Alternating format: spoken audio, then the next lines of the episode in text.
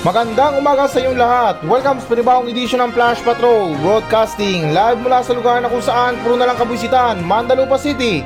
Ako pa rin to, si Kuya Nash, wala pa rin si Tito Mike. Ngayong araw, June 29, 2022. At ngayon, para sa mga balita.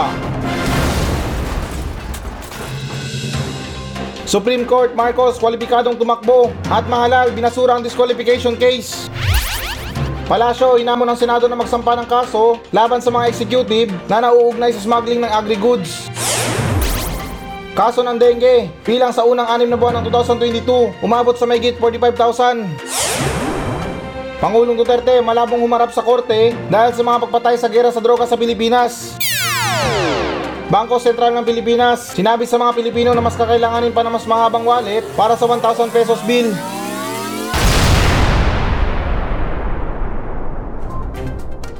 Supreme Court Marcos kwalipikadong tumakbo at mahalal binasura ang disqualification case.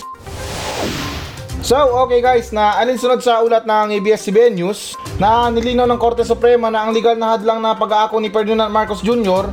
sa pagkapangulo sa pamamagitan ng pagbasura ng petisyon na umamon sa kanyang kandidatura noong Martes, dalawang araw bago siya manumpa bilang ikalabing pitong pinuno ng bansa. At guys, nadagdag pa rito sa botong 13-0 na walang partisipasyon, sinabi ng Supreme Court na ibinasura nito ang pagkansela ng mga kasong Certificate of Candidacy at disqualification ay sinampa ng mga civic leaders at martial law survivors laban kay Marcos. Naniniwala ang korte na ang paggamit ng kapangyarihan nitong magpapasaya sa kasulukuyang kontrobersya ay hindi sila umantong sa ibang conclusion kundi ang respondent na si Marcos Jr.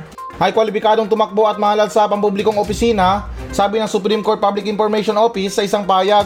Sa payag nito, sinabi ng Supreme Court PIO na bukod sa pagbasura sa disqualification at COC cancellation petition, pinagtibay din ng korte ang mga kakulangan ng resolution ng Commission on Election.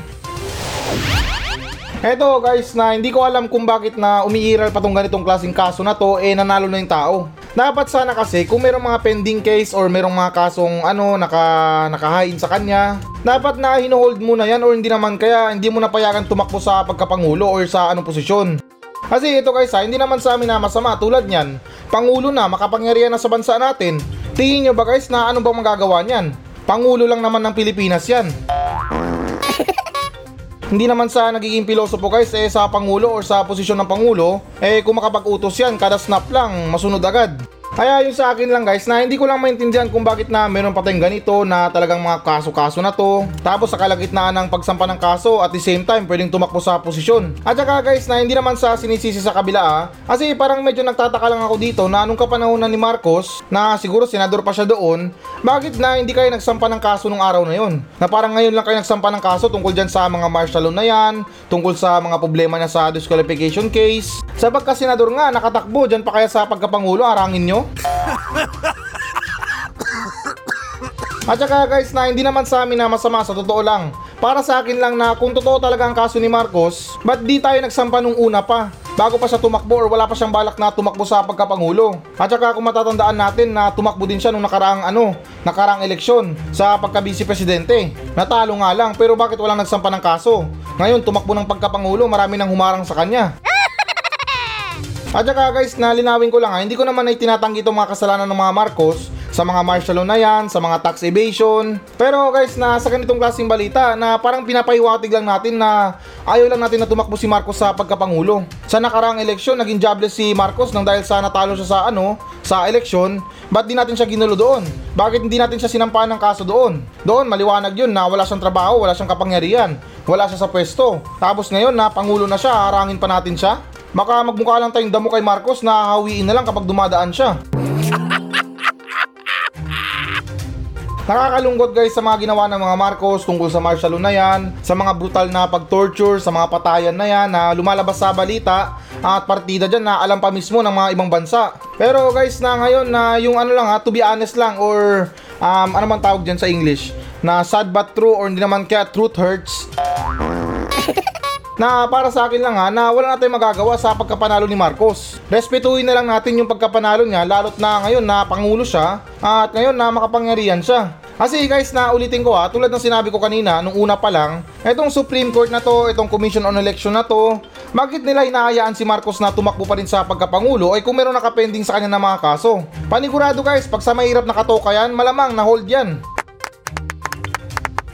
Oo guys, na hindi ako nagbibiro guys na pag mahirap, walang kaya, walang kilala, or what I mean na walang kakilala, nga ngayon, hold agad yung ano niyan, yung certificate of candidacy niyan. Pero yan, Marcos eh, maraming pera, madatong, mayaman, rich kid nung bata pa. Tapos ngayon, sa pagtakbo sa eleksyon, harang-harangin natin siya. Di ko alam guys kung pwede ko tong sabihin ha, pero dati na wala talaga akong bilib kay Marcos, pero ngayon na pangulo na siya, napatunayan niya na minahal siya ng maraming Pilipino, ah by this time na nakuha niya ng respeto ko. Sa mga inatraso ng mga Marcos noon na hindi ko kayo masisi na hanggang ngayon na galit pa rin kayo, pero yung sa akin lang na hindi naman sana hihikayat ha, ngayon na pangulo na siya, ah respetuhin na lang natin siya na bilang pangulo, at saka parang tingin ko sa tansya ko na marami siyang mga balak sa ating mga Pilipino, or marami siyang pangarap sa ating mga Pilipino. Isa na dyan na ilubog ulit tayo sa kahirapan. Hindi, charot lang guys, or biro lang. Na syempre guys, na bilang isang pangulo na nangangarap din yan or may pangarap din yan na lahat ng sambayan ng Pilipino ay may ahon niya sa kahirapan or mula sa mga paghihirap. At saka nakalimutan ko lang sabihin guys na itong pagtakbo ni Marcos sa eleksyon ay parang pag-order lang natin sa Grab or pag-book lang natin sa Grab na kapag naka-order na tayo ay hindi na pwedeng i-cancel. Sunod naman tayo na balita. Palasyo, inamo ng Senado na magsampa ng kaso laban sa mga executive na nauugnay sa smuggling at agri-goods. So, okay guys, na alinsunod sa ulat ng Philstar na nananawagan ng Malacanang nitong Martes sa mga senador na magsampa ng kaso laban sa mga opisyal na nauugnay sa smuggling ng mga produktong agrikultural para harapin nila ang mga aligasyon laban sa kanila. At ayon sa committee report, sa investigasyon ng Senado sa large-scale agricultural, smuggling si Bureau of Customs Chief Ray Leonardo Guerrero at 21 iba pang individual bilang mga smuggler o kanilang mga protector. At guys, nadagdag pa rito na ang iba pang mga taong nabanggit sa komite ng Senado ng kabuang 63 pahinang ulat ay sina BOC Deputy Commissioner for Intelligence Raniel Ramiro, Deputy Commissioner Bener Bakiran at ang mga direktor ng BOC na sina Joe Preytasio at Yasser Abbas, Director ng Bureau of Plant Industry na sina George Culaste, Bureau of Fisheries and Aquatic Resources Director, Eduardo Gongona, Laarni Rojas ng Plant Industry, Bureau of Plants Quarantine Service Division, isang tiyak na Toby Tiangco at certain Mayor Jun Diamante, isang tiyak na Gary Tebes, David Tan Manuel Tan, Jude Logarta, Lea Cruz alias Luz Cruz, Andy Chua, George Tan, David Bangayan, Paul Tebes, Tommy Go at Wilson Chua. Ah, okay guys, sa lahat namang nabanggit na malaking malaking shoutout sa inyo ha. Maraming maraming salamat sa pakikinig ng Flash Patrol. At sa mga nabanggit na huwag yung kalimutan na i-like at i-share ang Facebook page ng Flash Patrol. Hindi, charot lang. Na sana all, no, kung ganyan karami mga nagme-mensahe sa akin, nagpapa-shoutout sa akin. Wala lang guys, na bigla ko lang na-miss na yung mga marami yung pa-shoutout sa akin. Pero ganun pa man guys, or um, balik tayo sa balita, na ngayon alam niyo na or naiintindihan niyo na yung mga sinasabi ko tungkol sa mga smuggling na yan, sa mga corruption na yan. Hindi lang yan isa, hindi lang yan dalawa, may git pa. At saka sa mga nabigyan ng pangalan dito, kulang pa yan guys, alam ko marami pa sila. Yung iba nagpaligtas lang, parang sundalo lang na, oh, ako nang bahala dito, ako ang harang sa kalaban, mauna na kayo, tumakas na kayo. Pero guys, na maiba tayo na alam ko na nabigyan sila ng pangalan, pero isa lang yan sa mga naging halimbawa na nasampulan or nabigyan ng pangalan sa mga corruption pero wala namang nangyari. Kung matatandaan natin sa nangyaring Pastilla Scheme, nabigyan lahat ng mga pangalan, pina-attend pa sila sa meeting, pero ngayon, anong nangyari sa kanila? Parang sinuspindi lang yata sila or tinanggal lang sa trabaho or sa pwesto. Ganyan kalupit guys na pag nagnakaw yung mayaman. Samantalang kung mahirap yung magnakaw, kapag naabutan, bugbog sarado pa yan or hindi naman kaya, baka napatay pa yan. Kaya kung sa opinion ko lang talaga guys na talagang very highly and strongly na ano, na ano bang tawag doon, nakalimutan ko na. ah, oo, yung highly recommended na death penalty para sa kanila. Exclusive lang para sa mga korap na opisyal. Kasi guys, na tulad ng sinabi ko kahapon, um, wala naman silang dapat na ipangangamba na kung wala naman silang ginagawang katarantaduhan or wala naman silang ginagawang pagnanakaw. Parang ano lang yan guys, na tumatawid ka lang sa tulay na walang ano, walang hawakan, tapos maraming buhaya or maraming demonyo sa baba, na kapag gumawa ka ng katarantaduhan, mahuhulog ka. Pero kung hindi naman, eh diretso lang yung lakad mo. Ngayon sana ang maganda guys na magpatubad tayo ng death penalty para sa kanila. Lalo't guys na yung mga ninanakaw nila na hindi biro yung mga halaga. At saka parang medyo nakakainis lang yung justice system natin sa Pilipinas Lalo't sa mga pagsampa ng kaso na yan. Pagdating sa mga mahihirap, mabilis lang yung usad ng kaso Kulong agad. Pero pag sa mayaman na ang tagal-tagal na akala mo parang lumulunok ng apple na buo Tapos nabanggit pa sa balita na nanggaling pa daw sa mga intelligence report, nanggaling pa daw sa trusted source. Eh kung trusted source naman at saka intelligence report naman yung mga nag-ano niyan, nag-imbestiga sa kanila or nag-surveillance sa kanila, bakit wala pa rin silang mahawak na ebidensya na pinanghawakan para makulong yung mga tao na yan? Sinasabi nyo sa balita na sangkot sila sa mga smuggling na yan, sa mga pagnanakaw na yan. Eh bakit nandyan pa yan? Bakit na hindi pa kasuhan? Bakit na meron pa nag-uudyok na, oy kasuhan mo nga kung matapang ka? Bakit may mga ganyan-ganyan pa? Pero pag sa mahirap, wala na. Wala nang tanong-tanong, pasok na agad sa kulungan. Samantalang dito na kailangan pang tanungin or kailangan pa i-challenge na, oy ikaw, kung matapang ka, ay challenge yun na kasuhan ng mga tao na yan. Kailangan pa ba namin mga Pilipino or sambayan ng Pilipino na maghintay na mayroong magsabi ng challenge accepted? Malinaw na malinaw guys, nalabag sa batas yung ginawa nila. Pag nanakaw, pag smuggling na yan. Bakit parang sa mga kaso na yan, kailangan pa maghamon para kasuhan sila? At saka guys, nalinawin ko lang ha, hindi ako galit, nagpapaliwanag lang ako. Medyo parang nakakainis din kasi na itong mga ginagawa nila sa ating mga Pilipino na sila na parang tinitake advantage nila yung pagiging walang alam natin sa ginagawa nila. Pero ganun pa man guys na hindi naman sa umaasa talaga na masampahan sila ng kaso lalo't na alam nyo naman dito sa Pilipinas kung marami kang kakilala, may pera ka, medyo may kapangyarihan ka, absuelto ka. Pero huwag kayong mag-alala guys na hindi man natin nakita yung pagnanakaw nila pero panigurado. Merong isang nakakita sa kanila sa lahat ng mga pinaggagawa nila. At siguro na kahit na hindi sila masampahan ng kaso, pero yung isang nakakita na yon ay pagdating ng panahon na siya na ang bahala na magbigay ng parusa. Sunod naman tayo na balita. Bilang sa unang anim na buwan ng 2022 umabot sa mahigit 45,000.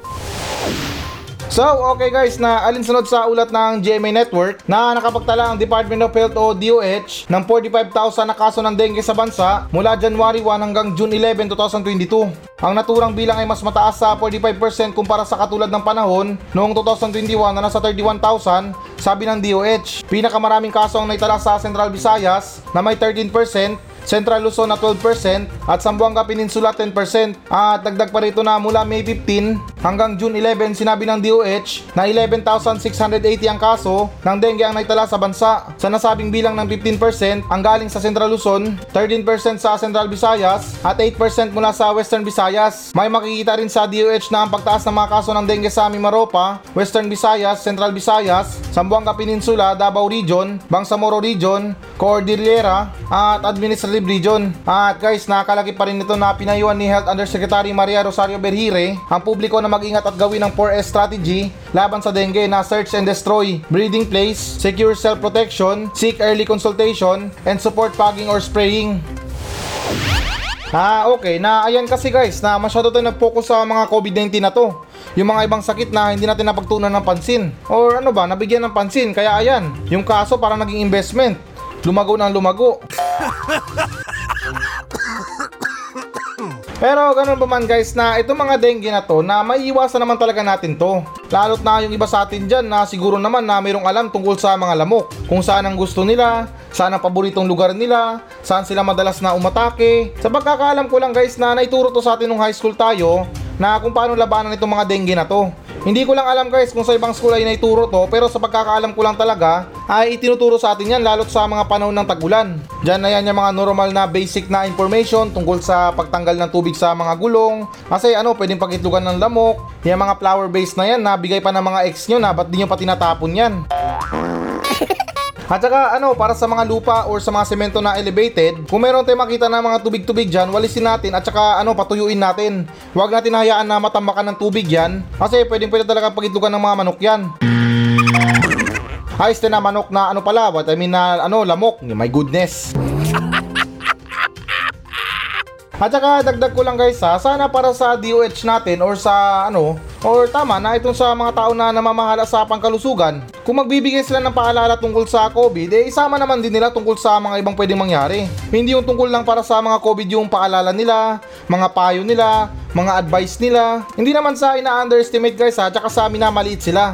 Pero sa kinikilos nila na parang patunay lang din na nagpapanik sila kapag mayroong mga ano, mga emergency na nangyayari.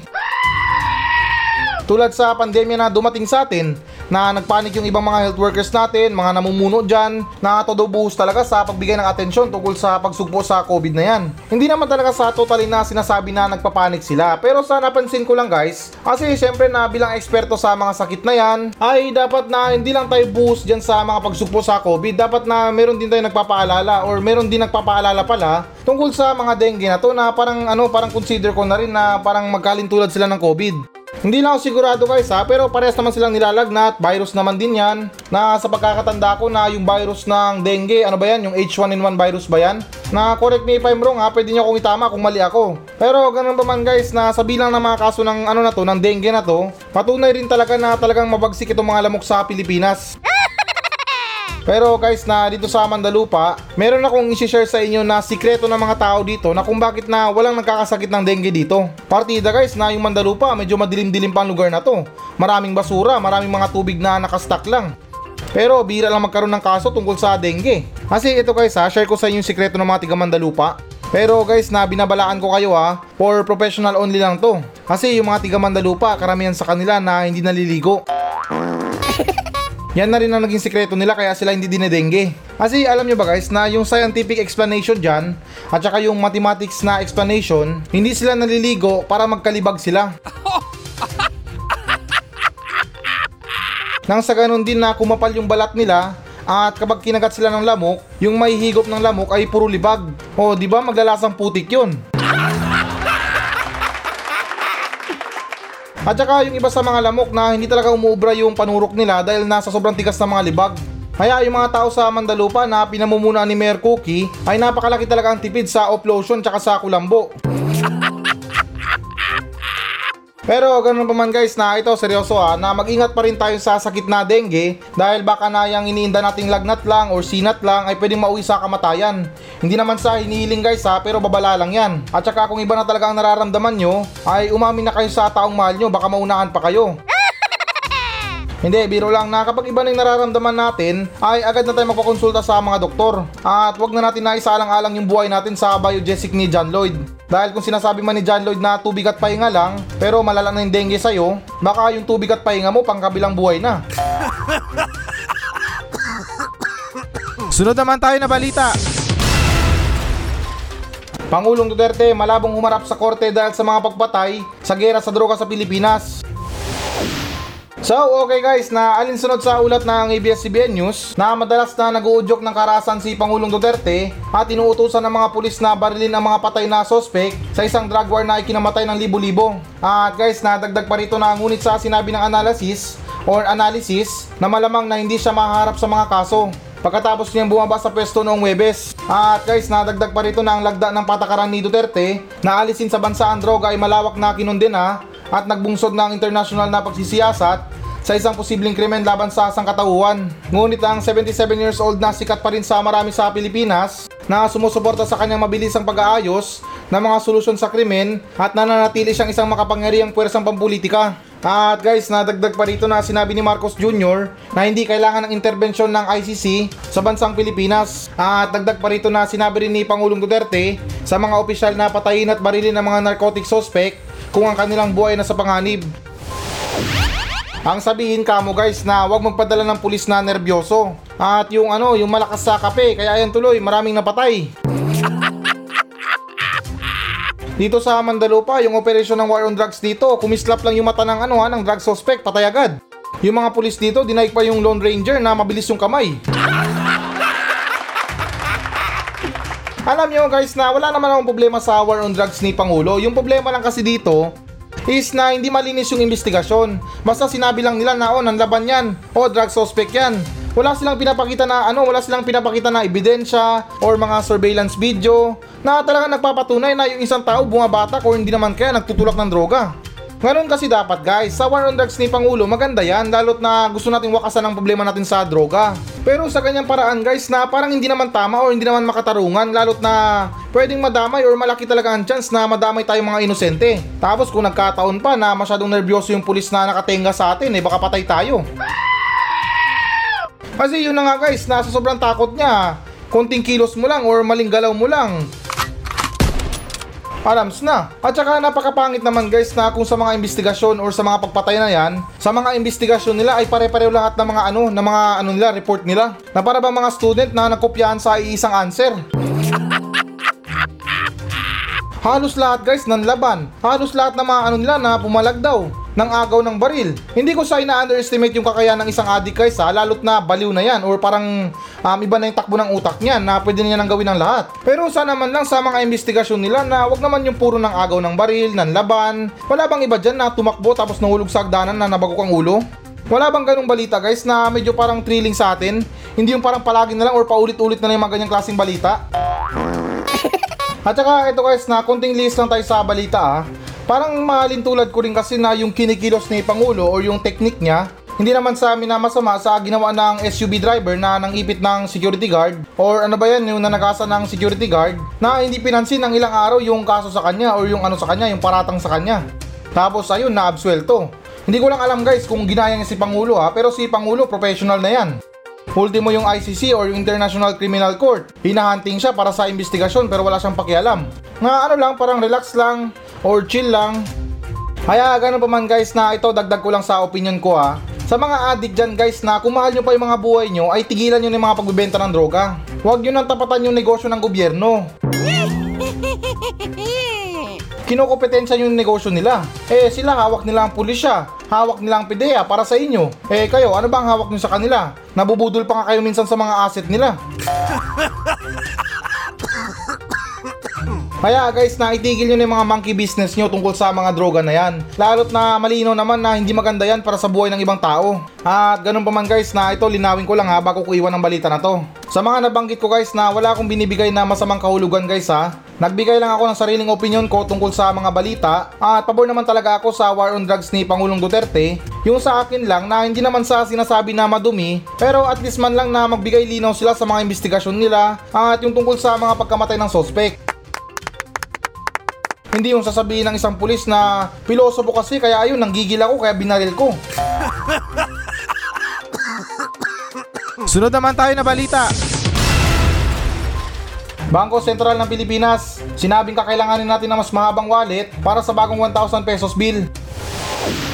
So, okay guys, na alinsunod sa ulat ng Noli Soli na ang 1,000 pesos bill ay may bagong itsura kapalit ng mga bayani ng war on drugs. Ayos na war on drugs na World War II na sina Jose Abad Santos, Josepa Ilianes Escoda, Vicente Lim na pinalitan ng Philippine Eagle. At dagdag pa na ang mga ito ngayon ay nakabatay sa polymer upang gawing mas matibay ang mga ito. But still, the Bangko Sentral insists you to refrain folding 1,000 pesos banknotes. At dagdag pa rito na mas maaga sa buwang ito, naglabas ang Bangko Sentral ng Pilipinas mga alituntunin sa paghawak ng bagong bill, kabilang dito ang pagpapanatiling flat at pag-iwas sa labis na pagtiklop, paglukot or pagkulot ng mga polymer paper dahil na maaari itong mag-iwan ng mga permanenteng marka ng tupi. Ang worst case scenario ayon kay incoming BSP Governor Felipe Medalla or Medalla ay ang maling paghawak ay maaaring humantong sa pagkasira ng panukalang batas sa paglipas ng panahon. Pati ba naman sa paghawak ng pera, problemahin pa natin yan? Karamihan nga sa ating mga Pilipino, hirap na hirap na kumita ng pera, tapos sa mga ganyan, pag kumita ka pa ng pera, dapat ingatan mo pa. Hindi naman sa nagre-reklamo guys, pero nagiging maselan na sila pagdating sa mga pera na yan. Ano ba problema nila sa mga pera? Alam ko guys na meron tayong batas sa ganyan, pero syempre na nagre-recycle naman sila ng mga pera. Pasintabi lang talaga sa mga words ko ha, pero kung meron silang problema sa mga pera, eh pwede naman nilang i-recycle yan o hindi naman kaya sirain na tapos gumawa na ulit ng bago. Sa ating mga Pilipino, yung mga pera maselan na nga sa atin tapos ganyan pa sila. eh kung sa akin lang, kung ganyan lang naman pala, naglabas na sana sila ng pera na babasagin. Ayun, panigurado na 100%. Talagang iingatan ng mga Pilipino yung mga pera. Dahil kapag nabasag, wala na. Hindi naman sa pambabastos guys ha, pero speaking sa mga pera na yan, eto tingin ko na talagang napatunayan na to sa mga Pilipino na alam ko sasasabihin ko na to na yung ilan sa inyo dyan ay marirelate tungkol sa mga pera na to. Kasi pansin nyo ba guys or na-experience nyo na ba? Yung tipo na nagtrabaho kayo ng labing limang araw or isang buwan, 15 days man yan or isang buwan na nagtrabaho tayo, pero nung sumahod na tayo, parang isang oras lang sa piling natin. Kumbaga sa mga ilang empleyado na yung labanan nila sa mga sahod nila patagalan sa kamay. Dahil yung iba umaabot lang ng limang oras, anim na oras, isang araw, dalawang araw. Kasi yun na nga guys na pagkatapos sumahod or pag sumahod na, Bayarin na sa mga utang, sa internet, sa kuryente, sa upa, pagkain, bilihin. Sa matitira na lang, pambisyo na lang o hindi naman kaya pamasahe. Kaya para sa BSP na don't worry para sa mga ganyan, naiilan sa mga Pilipino na nakakaranas ng problema sa paghawak ng mga sahod nila dahil yun na nga na pag tuwing sahod nila ay parang magic. Yung iba dalawang oras lang wala na, ubus na. Napunta na sa mga mabuting kamay. Pero syempre guys, nalinawin ko lang ha, hindi porket sa mga sinasabi ko na nangangahulugan na to na wag natin ingatan yung mga pera. Of course na ingatan pa rin natin yung mga pera lalo't na yan ang kailangan natin sa buhay natin. At sa usapin na to na hindi lang tutungkol sa mga pagtupi, maging sa mga paggastos natin, ingatan din natin. Lalo't na yung mga bilihin ngayon ay patuloy nang tumataas. At saka, oo nga pala guys, nahabol ko lang na balang araw na sana maging katulad tayo sa bansang Japan na parang hindi na sila gumagamit ng pera ngayon kasi parang yung balita ko na yung ginagamit nila ngayon yung mga card na niloload na lang yung pera nila para itap na lang para sa mga bayarin eh kung sa ganun na parang pabor na rin ako. Basta napaigtingin natin yung mga seguridad sa mga pag-hacking na yan. Kasi ito guys ha, isa pa sa mga dahilan na kung bakit na parang ayoko nang humawak ng mga bill na yan or mga peso or ano ba, na yung mga pera na yan, 20, papel or hindi naman kaya barya. Kung sino-sino na rin kasi mga umahawak niyan eh. Eh malay ko ba na yung mga pera na yan na inipit pa yan sa mga singit, sinubo sa bunganga yan, inipit sa mga bra, nilagay sa kilikili or sa pagitan ng puwet. Tapos ikaw naman to na ang linis-linis sa pera. Masusuklian ka ng pera na amoy bagoong. At saka hindi lang tungkol sa mga amoy guys, maging sa virus ba, yung mga pag-transfer, yung mga bakterya. Kaya mas maganda guys na sa mga future na ano natin, na technology natin, na gumamit na lang tayo ng mga card. At least na kung mawala man yung mga wallet natin, eh yung pera natin secured pa rin. So ayan guys, na ito na ang pinakahihintay nyo. Magbabasa na tayo ng audience mail. Mula pa rin to sa mga nagbensahe sa atin sa Facebook page ng Flash Patrol at ganun pa man guys na ayan na nagsimula na talaga ang tag-ulan. Parang kahapon na buong maghapon umulan sa Metro Manila. Or ewan ko lang, napansin ko lang kasi kaninang hapon na parang medyo maulan-ulan. Pero ganun pa man guys na wag natin kalimutan na magdala ng payong or kapote at iwasan muna yung mga pagkalikot ng mga kuko natin para hindi tayo magkaano magkaproblema sa ingroin. Kasi alam niyo naman guys sa ilang lugar na talagang no choice. Sa mga binabaha na lugar na kailangan talagang sumuong. Kaya iwasan muna yung mga pagkalikot ng mga kuko natin, yung mga pagkaroon ng ingroin, pagkasugat sa paa. Nang sa ganun na maiwasan natin yung virus na leptospirosis na nanggagaling sa mga ihi ng daga. At okay na ito, proceed na tayo sa audience mail na itong mensahe na to ay nagmula kay Jebro Bautista. Ito ang sinabi niya, Good morning po Kuya Nash. Gustong gusto ko po ang programa mong Flash Patrol. Nakakaaliw na at maganda yung mga banat mo. Tanong ko lang po, paano po maging katulad nyo or paano maging komedyante para sa maraming tao? Yun lang po Kuya Nash, maraming salamat. Ah, okay. So, ito na speaking sa pagiging komedyante, ah, ako hindi naman talaga sa sinasadya itong pagiging komedyante ko dahil na hindi ko alam na talagang hilig ko na lang siguro na magpatawa, um, gumawa ng biro sa mga kaibigan ko, hanggang sa na-adapt ko na na parang alam ko na yung mga pasikot-sikot sa mga biro. Hindi ko lang alam kung naaaral ba yung pagiging komedyante ha, pero tingin ko lang na nasa pagkatao talaga ng tao yan. Pero ito na payo ko na rin sa sarili ko at payo ko na rin sa mga katulad ko na nagpapatawa or mahilig na magpatawa. Hindi rin kasi porket na minsan pumapatok yung mga biro natin, yung mga jokes natin ay parang aabusuhin na natin. Kasi tandaan natin na hindi sa lahat ng mga tao ay natutuwa sa mga biro. Kaya maging maingat tayo sa mga pagbato ng jokes natin or magbiro sa ibang tao. At saka rule number one na wag na wag tayong gumamit ng pangalan ng tao or isang tao para pagtawanan. Pero sa akin na para kay Mayor Cookie, sa barangay captain namin na si Roel Carpio, ah okay lang naman, mga demonyo naman yun eh. Pero seryoso guys, kung sa mga ibang tao, sa mga ibang pangalan, ah maging maingat tayo sa mga pagbato ng biro sa kanila dahil minsan na iba yung utak nila, eh, iba yung pag-adapt nila sa mga biro natin na minsan na parang sineseryoso nila ah, at baka pwede pa itong mauwi sa mga pagkaso sa atin.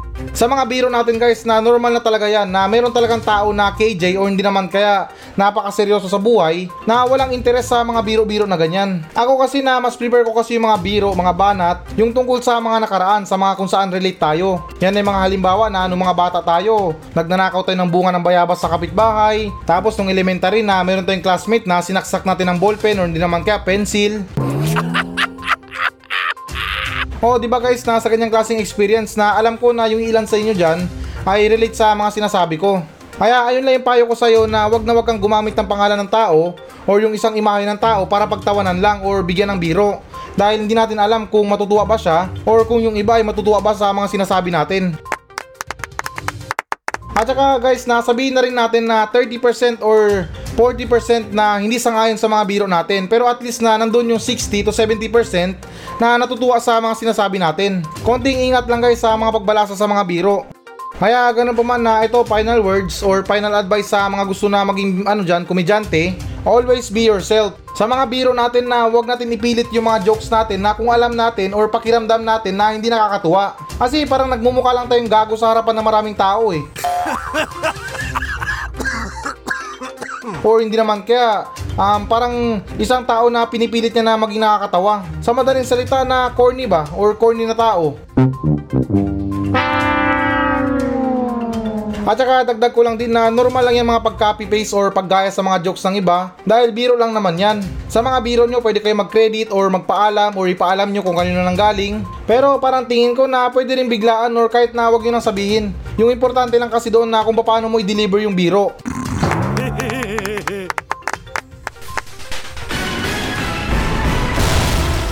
Hello guys, na bago natin tapusin ang show na to, ah hinihikayat ko lang yung mga audience natin na mag-message sa akin dito sa Mandalupa Station para sa mga reklamo nyo sa kapitbahay nyo, reklamo nyo sa asawa nyo, sa mga kaibigan nyo, at kahit sumbong na rin para sa mga katarantaduhan dyan sa lugar nyo. At kung boring ka naman, pwede naman kayo magpa-shoutout sa akin ng buong angkan nyo. Mula ninuno nyo hanggang apo, isa-shoutout natin yan. Kaya guys, na ano pang hinihintay nyo? Magmensahe na kayo dito sa Facebook page ng Flash Patrol at nakakaasa kayo na walang minti sa mga pa-shoutout nyo. Paki-like na rin ang Facebook page ng Flash Patrol. Maawa na kayo, desperado na ako sa buhay. Kaya ulitin ko, para sa mga reklamo sa buhay, reklamo sa kapitbahay, reklamo sa mga tao, ay huwag kayong maya na magmensahe sa akin sa Facebook page ng Flash Patrol dahil actionan natin yan ng makabuluhang kalukuhan.